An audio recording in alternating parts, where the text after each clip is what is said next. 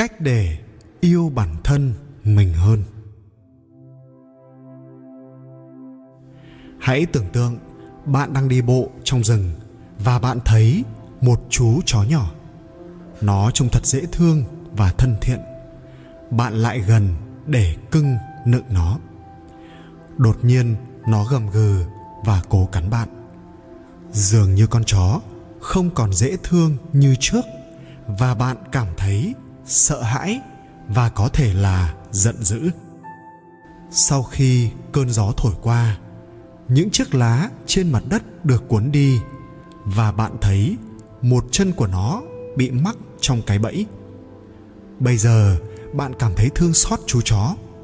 Bạn biết nó trở nên hung hăng như vậy là vì nó đang bị thương và phải cố chịu nỗi đau ấy chúng ta học được điều gì từ câu chuyện này? Làm thế nào chúng ta trở nên ít phán xét hơn?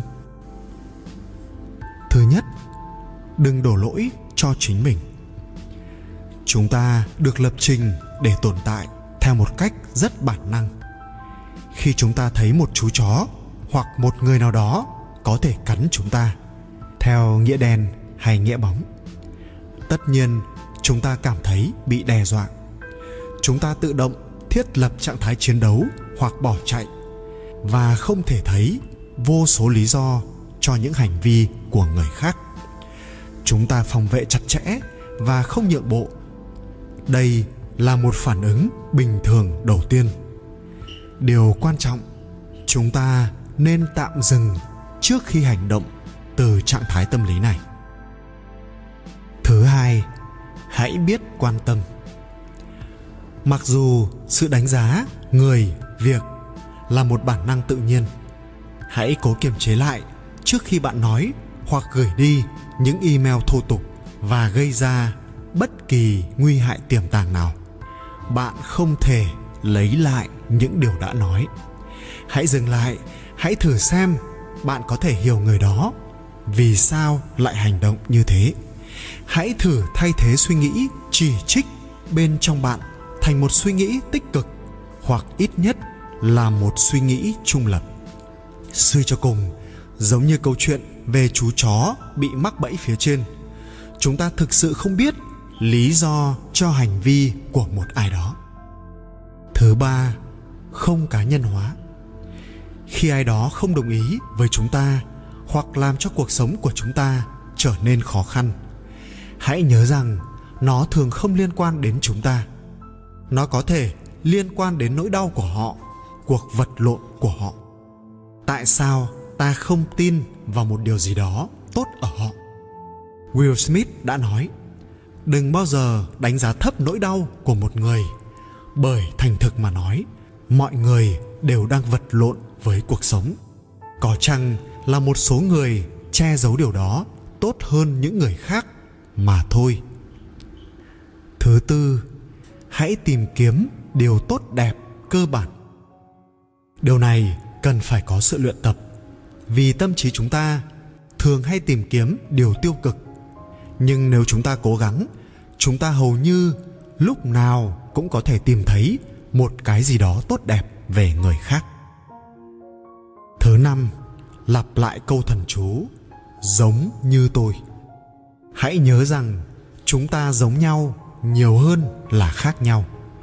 Khi tôi cảm thấy mình muốn chỉ trích một người nào đó, tôi cố gắng nhắc nhở bản thân rằng những người khác cũng yêu gia đình của họ giống như tôi và người đó muốn được hạnh phúc và thoát khỏi nỗi đau khổ giống như tôi. Và điều quan trọng nhất chính là người đó cũng mắc phải những sai lầm giống như tôi vậy. Thứ sáu điều chỉnh lại. Khi ai đó làm điều gì mà bạn không thích, hãy nghĩ rằng họ chỉ đơn giản là giải quyết vấn đề theo cách khác biệt với bạn, hoặc có thể họ còn có một lịch trình khác so với bạn. Điều này có thể giúp bạn cởi mở và chấp nhận hành vi của họ hơn. Đức đạt lai lạt ma từng nói rằng, mọi người đi theo các con đường khác nhau để tìm kiếm sự mãn nguyện và hạnh phúc. Chỉ vì họ không đi theo con đường của bạn, không có nghĩa là họ đã đánh mất chúng. Thứ bảy, hãy nhìn vào hành vi của bạn. Đôi khi chúng ta có thể đánh giá một ai đó về một việc gì đó mà bản thân chúng ta đã từng làm. Ví dụ, lần tới khi bạn thấy mình la hét một ai đó trong khi đang lái xe, hãy hỏi bản thân tôi đã bao giờ lái xe ẩu hay chưa? Tất nhiên, tất cả chúng ta đều từng như thế. Thứ tám, giáo dục bản thân. Khi mọi người làm những việc gây khó chịu, họ có thể có những khuyết điểm bị che giấu. Ví dụ, một người có kỹ năng xã hội kém có thể mắc hội chứng asperger. Vì vậy, nếu ai đó đang xâm chiếm không gian cá nhân của bạn như một người bị hội chứng asperger có thể làm. Hãy nhớ rằng nó không liên quan đến bạn.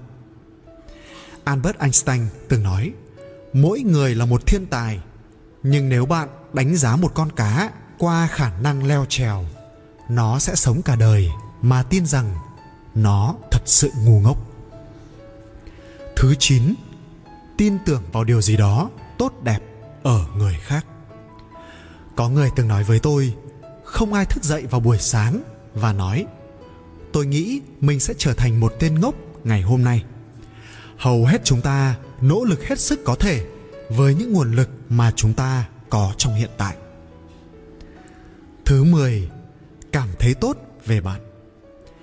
Brené Brown nói rằng, nếu tôi cảm thấy hài lòng về khả năng làm mẹ của mình, thì tôi không còn hứng thú với việc đánh giá về những lựa chọn của người khác nếu tôi cảm thấy tốt về cơ thể của tôi, thì tôi không đi chế giễu về cân nặng hoặc ngoại hình của người khác. Chúng ta khắc nghiệt với nhau vì chúng ta muốn sử dụng khuyết điểm của người khác để làm bàn đạp, nâng giá trị của bản thân. Và cuối cùng, hãy nhớ rằng việc đánh giá một người không định nghĩa họ là ai, mà nó định nghĩa bạn là ai.